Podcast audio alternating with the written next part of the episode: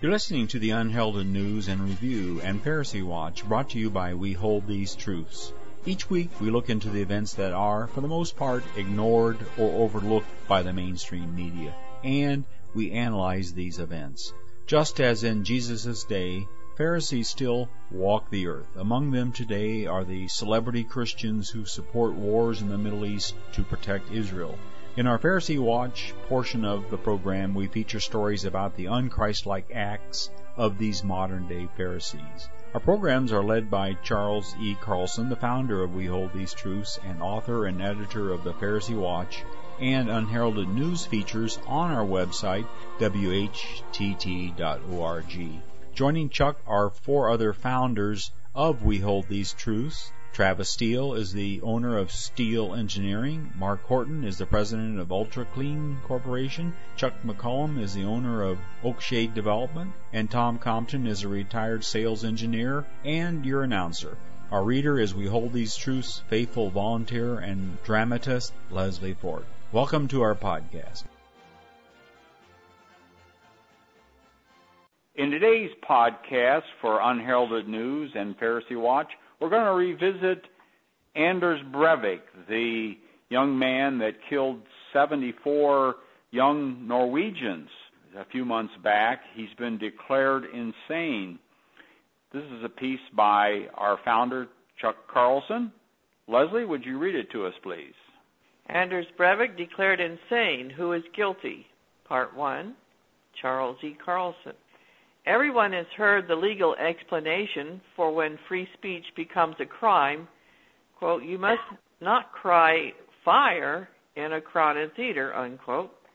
According to the findings of the Norway court appointed psychiatrist who examined Anders Breivik, he believes there is an immigration fire in his native country, so he killed or wounded some 80 children whose parents belong to the political party he blames for the huge migration of Muslims into Norway.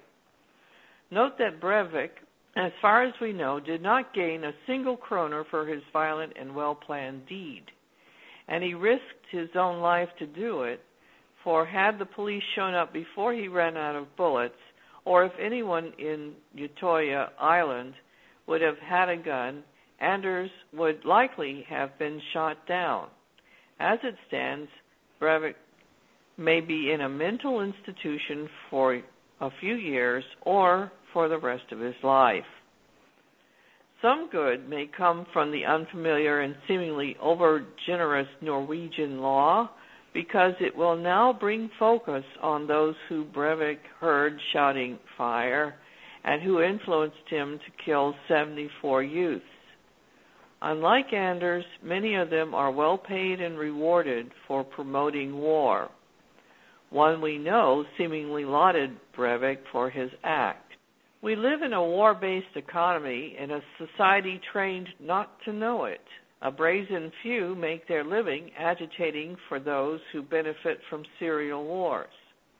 The serial war on Islamic countries is now in its third decade having started with Operation Desert Storm in January 1991, began when the Cold War thawed out after 50 years of artificial freezing.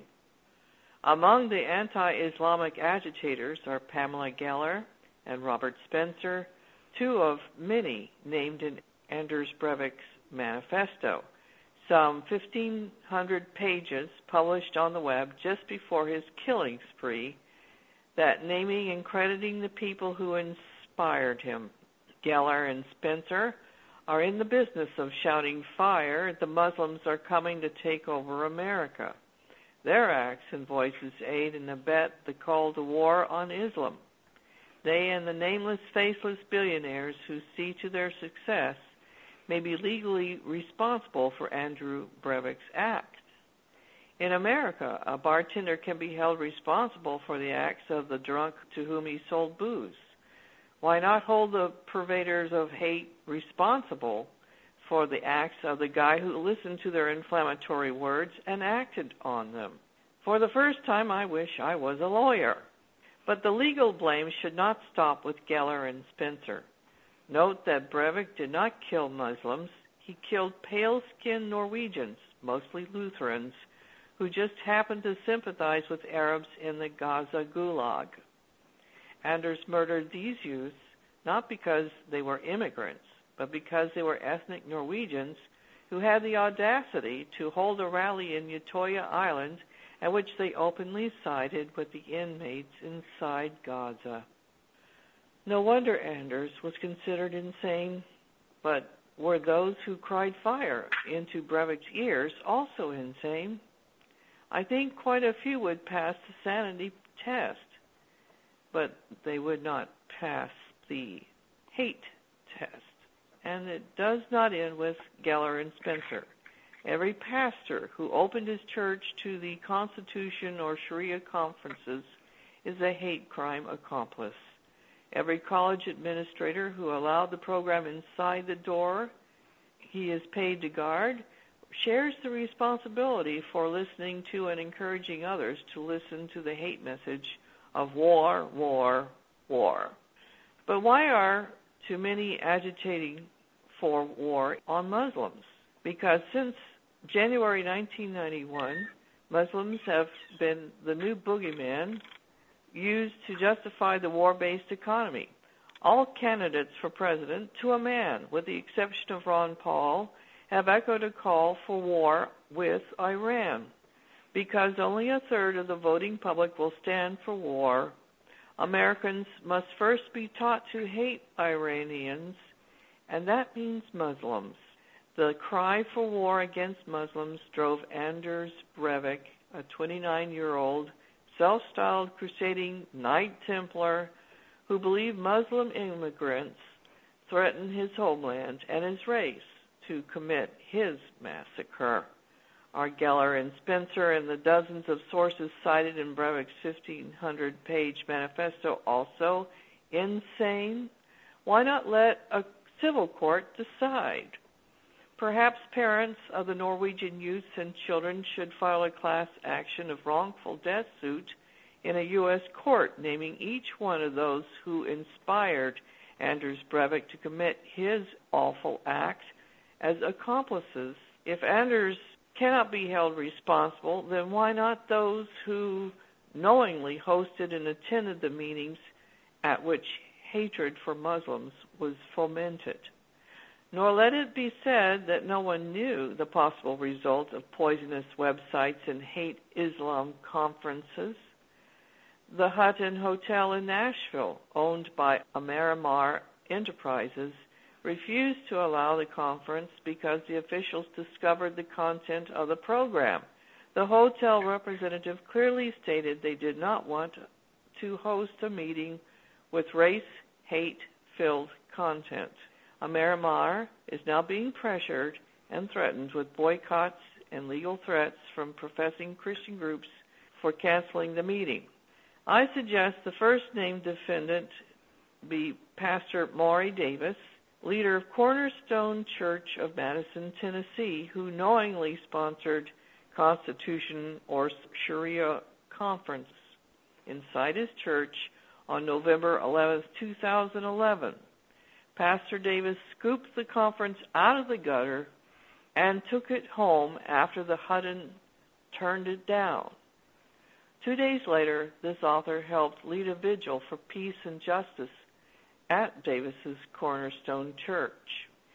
Some might say Davis could not be responsible for Breivik's act because the latter was in jail when the conference took place, but this is not the first time for Pastor Davis. In January 2011, Cornerstone Church hosted anti Islamist Geert Wilder, who was also honored in Breivik's manifesto. Pastor Davis is a serial hater. If the Norwegian families do not want to place a monetary value on the life of lost children, I suggest they start a foundation for peace and justice with any money they win in court. More important is the precedent this will set. Maybe it will cause professional propagandists for war to think twice before agitating for more Muslim blood. Thank you. Chuck, that was a wonderful. I can't. I'm lost for words. That was a fantastic piece that really needs to be said because of this brewing hatred that is causing acts like this. I think you really hit the nail on the, the head. We have a, a follow-up article here entitled, this is from Florida Family Association, December 4th, Christian Zionist Attack on All American Muslim. Several national pro-America, pro-family groups, including Pamela Geller's Atlas Shrugs, Stop Islamization of America, Matt Staver's Liberty Counsel, Robert Spencer's Jihad Watch, and Sharia Awareness Action Network organized a national conference for November 11, 2011. The purpose of the conference is to educate leaders and citizens from across the country on what they can do to stop the advancement of Sharia law within the United States. The Preserving Freedom Conference organizers signed contracts with Hutton Hotel for the two-day event. Hutton Hotel is one of the 13 hotels operated by Amerimar Enterprise. And that's just a summary there. Were there some other items that they covered in that article, Chuck? Well, uh, yes, was... they did. And uh, the significance of this is, of course, it's the same conference that I referred to in my article at the same place, and it was eventually held in this uh, church by Pastor Davis. The story was written by the American Family Association in Florida. That organization is headed up by a Christian Zionist of sorts named Don Wildmon, and uh, it's a very active national organization, and they have a Florida affiliate named Florida Family Association, and that's who you just heard from complaining because the Miramar hotels canceled this event virtually on uh, a, week before it was to take place, and it went. Of course, it was picked up by one of the co-sponsors, this Pastor Davis, who took it right into his church. And what we said in our article is that there were people that recognized that, that this was a hate conference, and the Miramar Hotels was one of them. They threw it out before it had a chance to happen. And now, of course, they're being threatened with a lawsuit and uh, having all kinds of pressure put on them. But they were one of the people that actually recognized what this conference was all about. So this is very strong evidence that a lot of people who were just normal businessmen could see that what was being promoted here was a literally a hate conference against uh, Islam and a call for war against Iran. And of course, we had people visit, had a man visiting that conference and sat through it. Uh, his name is uh, Keith Johnson, and he wrote a report on it, uh, which we can uh, review here sometime. Uh, but my uh, reason for publishing this with such interest is that this helps to point out that there were those who knew this conference had no business uh, being held in a public place, and it was advocating hate. Uh, so hopefully uh, something will come from this. Unfortunately, uh, we're not lawyers, and we can't go to Norway and represent those families and talk them into suing all the people that deserve to be sued on this. But uh, it's uh, it's our hope that someone else will see the necessity to do that, and maybe we can encourage that a little bit. We'd like to see that happen. I would like to see each of these many uh, advocates for war suddenly called on the carpet and sued for five or ten or twenty million dollars each for the wrongful death of all these children. Uh, it would be, uh, I think, a very rewarding thing.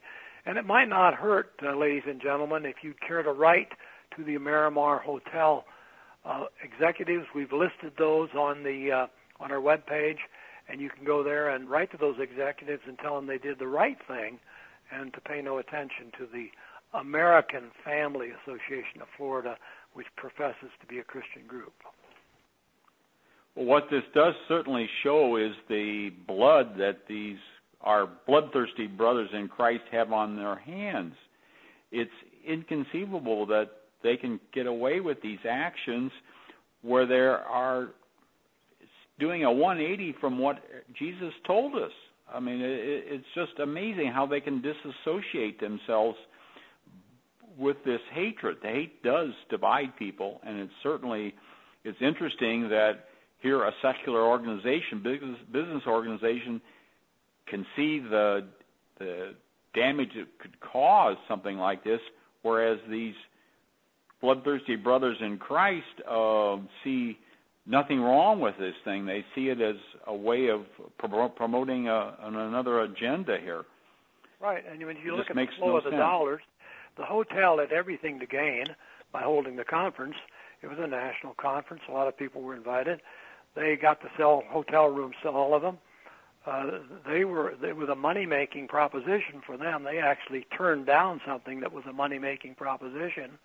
Uh, the presenters at this hotel, all these people who were screaming and shouting for war, they were all being paid for being there. And uh, who are the people that sponsor all of this? That's the second and third echelon behind all of this, not to mention the churches and religious groups like American Family Association, who uh, also, in our opinion, have the blood on their hands. So there's an endless number of people. It would, it would make a wonderful class action suit. Um, it, uh, that's the way class action suits are, are figured out. Is you find something a lot of people are guilty of, and a lot of people uh, were injured by, and you get those who are injured to file an action against those who did the damage. I don't suppose Pat Robertson's uh, uh, legal arm, the uh, help me on that one, folks, is would American- be will, would be willing to uh, lend a hand to these efforts Well, Jay since they're so would probably not be pro-Zionist. As a matter of fact, I think Jay Sekulow was a speaker at this conference. He was Oh, a really? scheduled speaker at this conference that was eventually Yes. held at the hotel. And uh, thanks to the hotel's diligence, uh, the conference kind of fell flat. They ended up with only 500 participants, and about three of them came from uh, outside of the city, and a couple of hundred were strong armed by this church to attend. And uh, so uh, And- the, the the conference didn't do that well for a and national you held conference. vigil at that church as well. and we held a very effective vigil at that church and uh, enjoyed it very much. And it was a blessing. We went there with no idea what would happen. It was done on a spur of the moment. We didn't even know if we would uh, be able to find anybody to help us out with a vigil. And in fact, we were shorthanded, and we didn't even have a cameraman.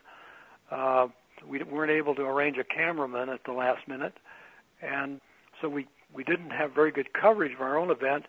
But to our surprise, the local paper gave us very excellent coverage and actually told our story about why we were there doing it. So that's rarely happened in any of our vigils. Yes, I'd like to add, Chuck, that anybody that listens to this podcast, be sure to go to our other, go to our archives if if you get this sometime down the road, and the story about the vigil that was held by Chuck at this church is entitled Islamophobia: Angry Evangelicals on the Warpath Against Muslims, and it's quite fascinating. The interview with Chuck and this Keith Johnson, who actually attended part of the of the seminar there, and Chuck's encounter with uh, the convicted murderer Maury Davis. It's quite a fascinating story, actually. Okay, well. I think it is stranger than fiction. It really is. We'd have to think overtime to to come up with some some of these things. It's it's totally unbelievable. And that concludes our report for tonight. Thanks for listening. Be sure to tell a friend about our podcast. And please visit our website, whtt.org. You will find a wealth of information and resources like the latest Pharisee Watch and unheralded news articles. Also, you can order our new video, Christian Zionism, The Tragedy and the Turning, Part 1. Even though this video is copyrighted, we don't mind if you copy it as long as you copy all of it. Then you can educate your friends and acquaintances about the dangers of Christian Zionism.